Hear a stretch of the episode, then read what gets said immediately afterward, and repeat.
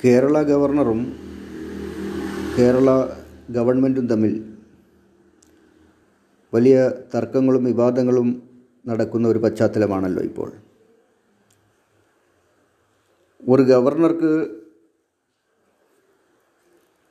അധികാരത്തിന്റെ ഏത് തലം വരെ പോകാം അല്ലെങ്കിൽ ഗവർണറുടെ അധികാരങ്ങൾ എന്തൊക്കെയാണ് ഗവർണർക്ക് ഏതുവരെ പോകാമെന്നൊക്കെ ആലോചിക്കേണ്ടുന്ന ചർച്ച ചെയ്യേണ്ടുന്ന ഒരു സമയമാണ് ഇത്. നമുക്കറിയാം രാഷ്ട്രപതി രാഷ്ട്രത്തിന്റെ എന്ന പോലെ ഗവർണർ സംസ്ഥാനത്തിന്റെ തലവനാണ്. രാഷ്ട്രപതിയുടെ സംസ്ഥാനങ്ങളിലെ പ്രതിനിധികളാണ് യഥാർത്ഥത്തിൽ ഗവർണർമാർ. എന്നാൽ ഈ രണ്ട് പദവികളും ജനാധിപത്യപരമായി തിരഞ്ഞെടുക്കപ്പെടുന്ന ഗവൺമെന്റുകൾക്ക് മീതെ അല്ല. ഈ രണ്ട് സ്ഥാനങ്ങളും പ്രതീകങ്ങളാണ്. പദവികൾ വലുതാണെങ്കിലും നാമമാത്ര അധികാരങ്ങളെ ഇവർക്കുള്ളൂ. ഭരണഘടനയുടെ സംരക്ഷണ ചുമതലയാണ് തത്വത്തിൽ ഈ രണ്ട് പദവികൾക്കും ഉള്ളത്. ഇന്ത്യയുടെ ഫെഡറലിസത്തിന്റെ കാവലാൽ കൂടിയാണ് ഗവർണർമാർ ഏതെങ്കിലും സംസ്ഥാനം ഇന്ത്യൻ യൂണിയനിൽ നിന്ന് വേറിട്ട വിഭജന നീക്കമോ മറ്റോ നടത്തുന്നു എന്നൊക്കെ നിരീക്ഷിച്ചിരിക്കുകയാണ് ഗവർണറുടെ യഥാർത്ഥ ചുമതല. തിരഞ്ഞെടുക്കപ്പെടുന്ന സർക്കാരുകളുടെ നയപരമായ തീരുമാനങ്ങൾക്കനുസൃതമായി നിയമനിർമ്മാണ സഭകൾ പാസാക്കുന്ന നിയമങ്ങളിൽ തത്വത്തിൽ ഒപ്പുവെക്കുന്ന ഒരു ഫോർമാലിറ്റി മാത്രമാണ് രാഷ്ട്രപതിക്കും ഗവർണർക്കുമുള്ളത്. ഒരു ഇലക്ട്രൽ കോളേജിനാൽ തിരഞ്ഞെടുക്കപ്പെടുന്ന പദവി ആയിട്ട് കൂടി ഭരണഘടന പ്രകാരം രാഷ്ട്രത്തലവനായ ഇന്ത്യയുടെ രാഷ്ട്രപതിക്ക് തന്നെ നാമമാത്ര അധികാരങ്ങളെയുള്ളൂ ഒരു റബ്ബർ സ്റ്റാൻഡ് എന്ന പോലെ.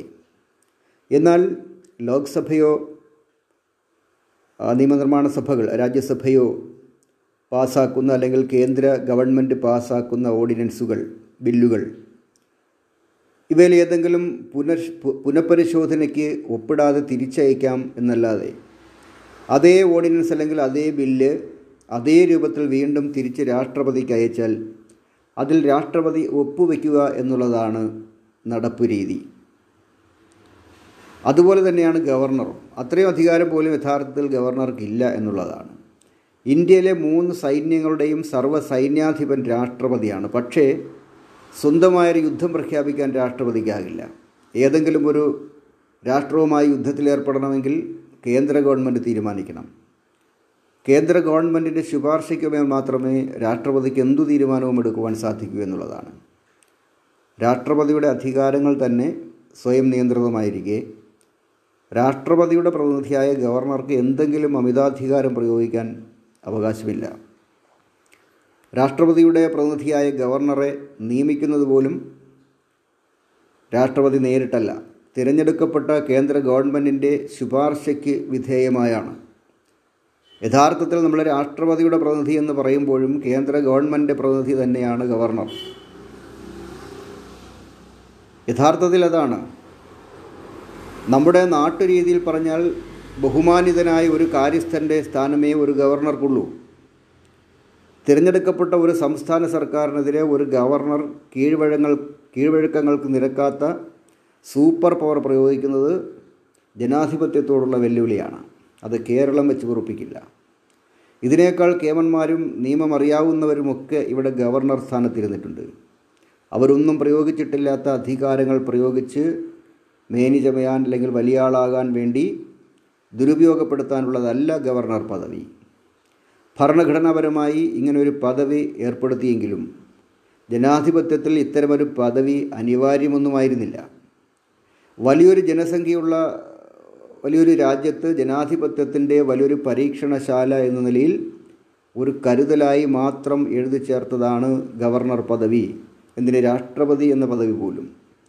അത് ഏതെങ്കിലും ഭരണത്തെ അലോസരപ്പെടുത്താനോ അട്ടിമറിക്കാനോ ഉപയോഗിക്കാനുള്ളതല്ല. നമ്മുടെ രാജ്യത്തെ ഭരണഘടന നിർമ്മാതാക്കൾ വളരെ ദീർഘവീക്ഷണമുള്ളവരും ബൗദ്ധികമായി വളരെ ഉയർന്ന നിലവാരത്തിലുള്ളവരും ഒക്കെയായിരുന്നു. അവർ ലോകത്തെ ഒരുപാട് ഭരണഘടനകൾ ലോകത്തെ ഒരുപാട് രാജ്യത്തെ ജനാധിപത്യം അപ്പോൾ അതിനകം നിലവിൽ വന്നിട്ടുള്ള രാജ്യങ്ങളുടെ സ്ഥിതിഗതികളൊക്കെ അതുവരെയുള്ള സ്ഥിതിഗതികളൊക്കെ വിലയിരുത്തി വരും വരായികളൊക്കെ നന്നായിട്ട് ആലോചിച്ച് ഒരുപാട് ചർച്ചകൾക്കും വാദപ്രതിവാദങ്ങൾക്കും ഒക്കെ ഒടുവിലാണ് നമ്മുടെ ഭരണഘടന എഴുതി വെച്ച ഭരണഘടന അംഗീകരിച്ചിട്ടുള്ളത്. അപ്പോൾ കുറ്റമറ്റൊരു ഭരണഘടന എന്നത് തന്നെയായിരുന്നു അവരുടെ ലക്ഷ്യം. അപ്പോൾ ആ നിലയിൽ ഇങ്ങനെ രാഷ്ട്രപതി ഗവർണർ തുടങ്ങിയ ചില പദവികളും ഒക്കെ വന്നു ചേർന്നതാണ്. അപ്പോൾ ആ പദവികളെ ഭരണഘടനാപരമായ പദവികൾ എന്നുള്ള നിലയിൽ നമ്മൾ ബഹുമാനിക്കുക തന്നെ വേണം. അവർക്ക് പ്രയോഗിക്കാവുന്ന അധികാരങ്ങളെ ബഹുമാനിക്കുക തന്നെ വേണം. പക്ഷേ അമിതാധികാര പ്രയോഗമെന്ന് പറയുന്നത് ഒരിക്കലും ഒരു രാഷ്ട്രപതിക്കോ ഗവർണർക്കോ ഭൂഷണമല്ല. അങ്ങനെ ആരും ചെയ്യുന്ന കീഴ്വഴക്കമില്ല. വളരെ അപൂർവമായി മാത്രമാണ് ചില തർക്കങ്ങളൊക്കെ ഉണ്ടാകുന്നത്. അതൊക്കെ പെട്ടെന്ന് തന്നെ തീർന്നിട്ടുമുണ്ട് പക്ഷേ ഇതിപ്പോൾ വല്ലാതെ നാലും തിരിഞ്ഞ് നല്ലിപ്പം കെട്ടിറങ്ങി എന്ന് പറയുന്നത് പോലെ വ്യക്തമായ രാഷ്ട്രീയ ഉദ്ദേശത്തോടു കൂടിയാണ് ഇപ്പോൾ കേരളത്തിലെ ഗവർണർ ഈ ഗവൺമെന്റിനെതിരായിട്ട് തന്റെ അധികാരങ്ങൾ എന്തൊക്കെയോ വലുതാണ് എന്ന നിലയിൽ പ്രയോഗിക്കാൻ വേണ്ടി ശ്രമിക്കുന്നത്. എല്ലാ സംസ്ഥാനത്തും ഗവർണറുടെ അധികാരങ്ങളോ അല്ലെങ്കിൽ ഗവർണർക്ക് നൽകുന്ന ചുമതലകളൊന്നും ഒരുപോലെയല്ല എന്നുള്ളതാണ്. പല സംസ്ഥാനങ്ങളും ഗവർണർമാരുടെ ചാൻസലർ പദവികളുടെ പലതും എടുത്തു കളയുമ്പോഴും കേരളം യഥാർത്ഥത്തിൽ ഗവർണറിന് ഏത് രാഷ്ട്രീയ ഭരണകൂടത്തിന്റെ അല്ലെങ്കിൽ ഏത് ഭരണകൂടത്തിന്റെ പ്രതിനിധിയാണെങ്കിലും ഏത് പിന്നെ രാഷ്ട്രീയത്തോട് ആഭിമുഖ്യമുള്ള ആളാണെങ്കിലും ആ പദവിയെ ബഹുമാനിച്ചുകൊണ്ട് തന്നെ കേരളം വളരെ മാന്യത പുലർത്തിയിട്ടുണ്ട്. ഗവർണറുടെ പല പദവികളും അങ്ങനെ തന്നെ നിലനിർത്താനാണ് തീരുമാനിച്ചിട്ടുള്ളത്. പക്ഷേ എന്നിട്ട് കൂടിയും ഒരു സർക്കാരിനെതിരായിട്ട് ഇത്തരത്തിൽ പ്രവർത്തിക്കുക എന്ന് പറയുന്നത് അതിനെ എന്താ പറയുക അഹങ്കാരം എന്നല്ലാതെ മറ്റൊരു മലയാള ഭാഷ കൊണ്ട് വാക്കുകൊണ്ട് വിശേഷിപ്പിക്കുവാൻ സാധിക്കുകയില്ല. ഇതിനേക്കാൾ നിയമ വിദഗ്ധന്മാരായിട്ടുള്ള ആളുകൾ ഇപ്പോൾ മുൻ ഗവർണർ തന്നെ പിന്നെ ജഡ്ജിയായിട്ടിരുന്നിട്ടുള്ള ആളാണ്. അദ്ദേഹം പോലും മാന്യമായിട്ടാണ് ആ പദവിയിൽ ഇരുന്നിട്ടുള്ളത് അവർക്കൊന്നും നിയമം അറിയാത്തത് കൊണ്ടല്ലല്ലോ. അപ്പോൾ യഥാർത്ഥത്തിൽ രാഷ്ട്രീയ ലാക്കോട് കൂടി ഉണ്ടാക്കുന്ന ഈ വിവാദങ്ങൾ ഒരു ഗവൺമെന്റിനെതിരായിട്ട് വിവാ ഗവൺമെന്റിനെതിരായിട്ട് ഒരു ഗവർണർ തന്നെ തിരിയുമ്പോൾ സ്വാഭാവികമായും സമൂഹത്തിൽ രണ്ട് പക്ഷങ്ങളുണ്ടാകും. ഗവർണർ പറയുന്നതിനെ ശരിവയ്ക്കുന്നവരുണ്ടാകും ഗവൺമെന്റ് പക്ഷം നിൽക്കുന്നുണ്ടാവുക അങ്ങനെ ജനങ്ങൾക്കിടയിൽ ആശയപരമായ ഒരു ഭിന്നിപ്പുണ്ടാക്കി രാഷ്ട്രീയ മുതലെടുപ്പ് നടത്തുക എന്നൊരു ഉദ്ദേശം കൂടി ഗവർണർക്ക് ഇതിനകത്തുണ്ട്. അല്ലെങ്കിൽ ഒരു ഗവർണർക്ക് ഇങ്ങനെയുള്ള ആവശ്യമില്ലാത്ത കാര്യങ്ങളൊന്നും കാര്യങ്ങളിലൊന്നും കയറി ഇടപെടേണ്ട യാതൊരു കാര്യവുമില്ല. കാരണം ജനാധിപത്യ ഭരണകൂടത്തെ പിന്നെ അതിന്റെ അധികാരങ്ങളെ അല്ലെങ്കിൽ ജനാധിപത്യപരമായ ഭരണകൂടത്തെ മാനിച്ചുകൊണ്ട് ആ ഗവൺമെന്റിന് വേണ്ടി ആ ഗവൺമെന്റ് നടത്തുന്ന നയപരിപാടികൾ നിയമങ്ങളൊക്കെ തന്നെ ഒപ്പുവെച്ച് നടപ്പിലാക്കുന്നതെല്ലാം നോക്കിയിരിക്കേണ്ട ഒരു ചുമതലയാണ് ഗവർണർക്കുള്ളത്. വളരെ അന്തസ്സോടു കൂടി വഹിക്കേണ്ട പദവിയാണ്. അല്ലാതെ അധികാരമുണ്ട് എന്ന് പറഞ്ഞ് അങ്ങനെ ഇടപെടേണ്ട അധികാരങ്ങൾ അങ്ങനെ ഇടപെട അധികാരങ്ങൾ ഒരുപാടുണ്ട്. പക്ഷേ രാഷ്ട്രപതിയുടെയും ഗവർണറുടെയൊക്കെ അധികാരങ്ങൾ വലുതാണെങ്കിലും ഞാൻ നേരത്തെ സൂചിപ്പിച്ചതുപോലെ അധികാരങ്ങളുണ്ട്. പക്ഷേ ഇടപെട്ടുകൂടാത്ത അധികാരങ്ങളാണ്. അനാവശ്യമായി അത്രയും ഗൗരവതരമായ സന്ദർഭങ്ങൾ ഉണ്ടാകുമ്പോഴല്ലാതെ ഇടപെട്ടുകൂടാത്ത അധികാരങ്ങളാണ് രാഷ്ട്രപതിക്കും ഗവർണർക്കും ഒക്കെ തന്നെ ഉള്ളത്. ഇപ്പോൾ കേന്ദ്രത്തിലാണെങ്കിൽ കേന്ദ്ര ഗവൺമെന്റ് പാർലമെന്റ് ലോക്സഭയും രാജ്യസഭയും ഒക്കെ എടുക്കുന്ന തീരുമാനങ്ങൾ നടപ്പിലാക്കുന്ന നിയമങ്ങളിലൊക്കെ ഒപ്പുവെച്ച് അത് പ്രാവർത്തികമാക്കാനുള്ള ചുമതലയാണ് അങ്ങനെ ഒപ്പുവെക്കാനുള്ള ചുമതലയാണ് യഥാർത്ഥത്തിൽ രാഷ്ട്രപതിക്കുള്ളതെങ്കിൽ സംസ്ഥാനങ്ങളിൽ തിരഞ്ഞെടുക്കപ്പെടുന്ന ഗവൺമെന്റുകൾ അവിടുത്തെ നിയമനിർമ്മാണ സഭയൊക്കെ പാസ്സാക്കുന്ന ബില്ലുകൾ ആ നിയമങ്ങളൊക്കെ തന്നെ ഒപ്പുവെച്ച് അതിന്റെ ഫോർമാലിറ്റി പൂർത്തീകരിക്കുവാനുള്ള ഒരു ചുമതലയാണ് ഗവർണർക്കുള്ളത്. അല്ലാതെ ഇത്തരത്തിലൊന്ന് രാഷ്ട്രീയം കളിക്കാനുള്ള ഒരു പദവി അല്ല ഗവർണർ പദവി എന്നുള്ളത് ബഹുമാനപ്പെട്ട നമ്മുടെ ഗവർണർ ഓർക്കുന്നത് നല്ലതായിരിക്കും. അല്ലെങ്കിൽ കേരളം ഈ ഇത്തരത്തിലുള്ള ഭീഷണികൾക്കൊന്നും വഴങ്ങുന്ന സ്വഭാവമുള്ളൊരു സംസ്ഥാനമല്ല. ഇപ്പോൾ ചിലപ്പോൾ രാഷ്ട്രീയ എതിരാളികൾ ഇപ്പോൾ ഇടതുപക്ഷത്തിന്റെ രാഷ്ട്രീയ എതിരാളികളൊക്കെ ചിലപ്പം ഗവർണർക്ക് സപ്പോർട്ടായി അല്ലെങ്കിൽ ഈ ഇങ്ങനെയുള്ള ഏറ്റുമുട്ടൽ നടക്കട്ടെ നമുക്കൂടെ രാഷ്ട്രീയ ലാഭം ഉണ്ടാകും എന്നൊക്കെ പറഞ്ഞ് ചിലപ്പം മിണ്ടാതിരിക്കുമായിരിക്കും. പക്ഷേ ഫൈനലി ഇത് വലിയ പ്രശ്നത്തിലേക്ക് ഒക്കെ പോയി കഴിഞ്ഞാൽ കേരളത്തിലെ ജനങ്ങൾ ഒന്നടങ്കം ഇതിനെ നേരിടും എന്നല്ലാതെ ഒരു ഗവർണറല്ല ജനങ്ങളെ സംബന്ധിച്ച് വലുത്.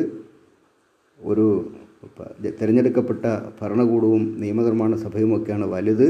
ജനങ്ങൾ ആ തരത്തിൽ തന്നെ തീരുമാനമെടുത്ത് അതോടൊപ്പം നിൽക്കും എന്ന് തന്നെയാണ് പ്രതീക്ഷിക്കാവുന്നത്.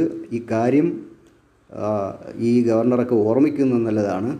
ജനങ്ങളൊരു പരിധിവരെയൊക്കെ രാഷ്ട്രീയ ലാഭത്തിന് വേണ്ടി ചിലപ്പോൾ രണ്ട് ചേരിയായിട്ടൊക്കെ നിൽക്കും. പക്ഷേ നമ്മുടെ ഭരണഘടന മൂല്യങ്ങൾക്കൊക്കെ വിരുദ്ധമായ തരത്തിൽ അല്ലെങ്കിൽ ജനാധിപത്യത്തിന് വിരുദ്ധമായ നിലയ്ക്കൊക്കെ പ്രവർത്തിക്കുന്ന ഇനി ഗവർണറല്ല ആരാണെങ്കിലും ജനങ്ങളതിൽ പ്രതിഷേധിക്കും ജനങ്ങളതിനെ ചെറുത്തു നിൽക്കും എന്ന് തന്നെയാണ് കേരളത്തിന്റെ അനുഭവങ്ങളുടെ പശ്ചാത്തലത്തിൽ നമുക്ക് പ്രതീക്ഷിക്കാവുന്നത്.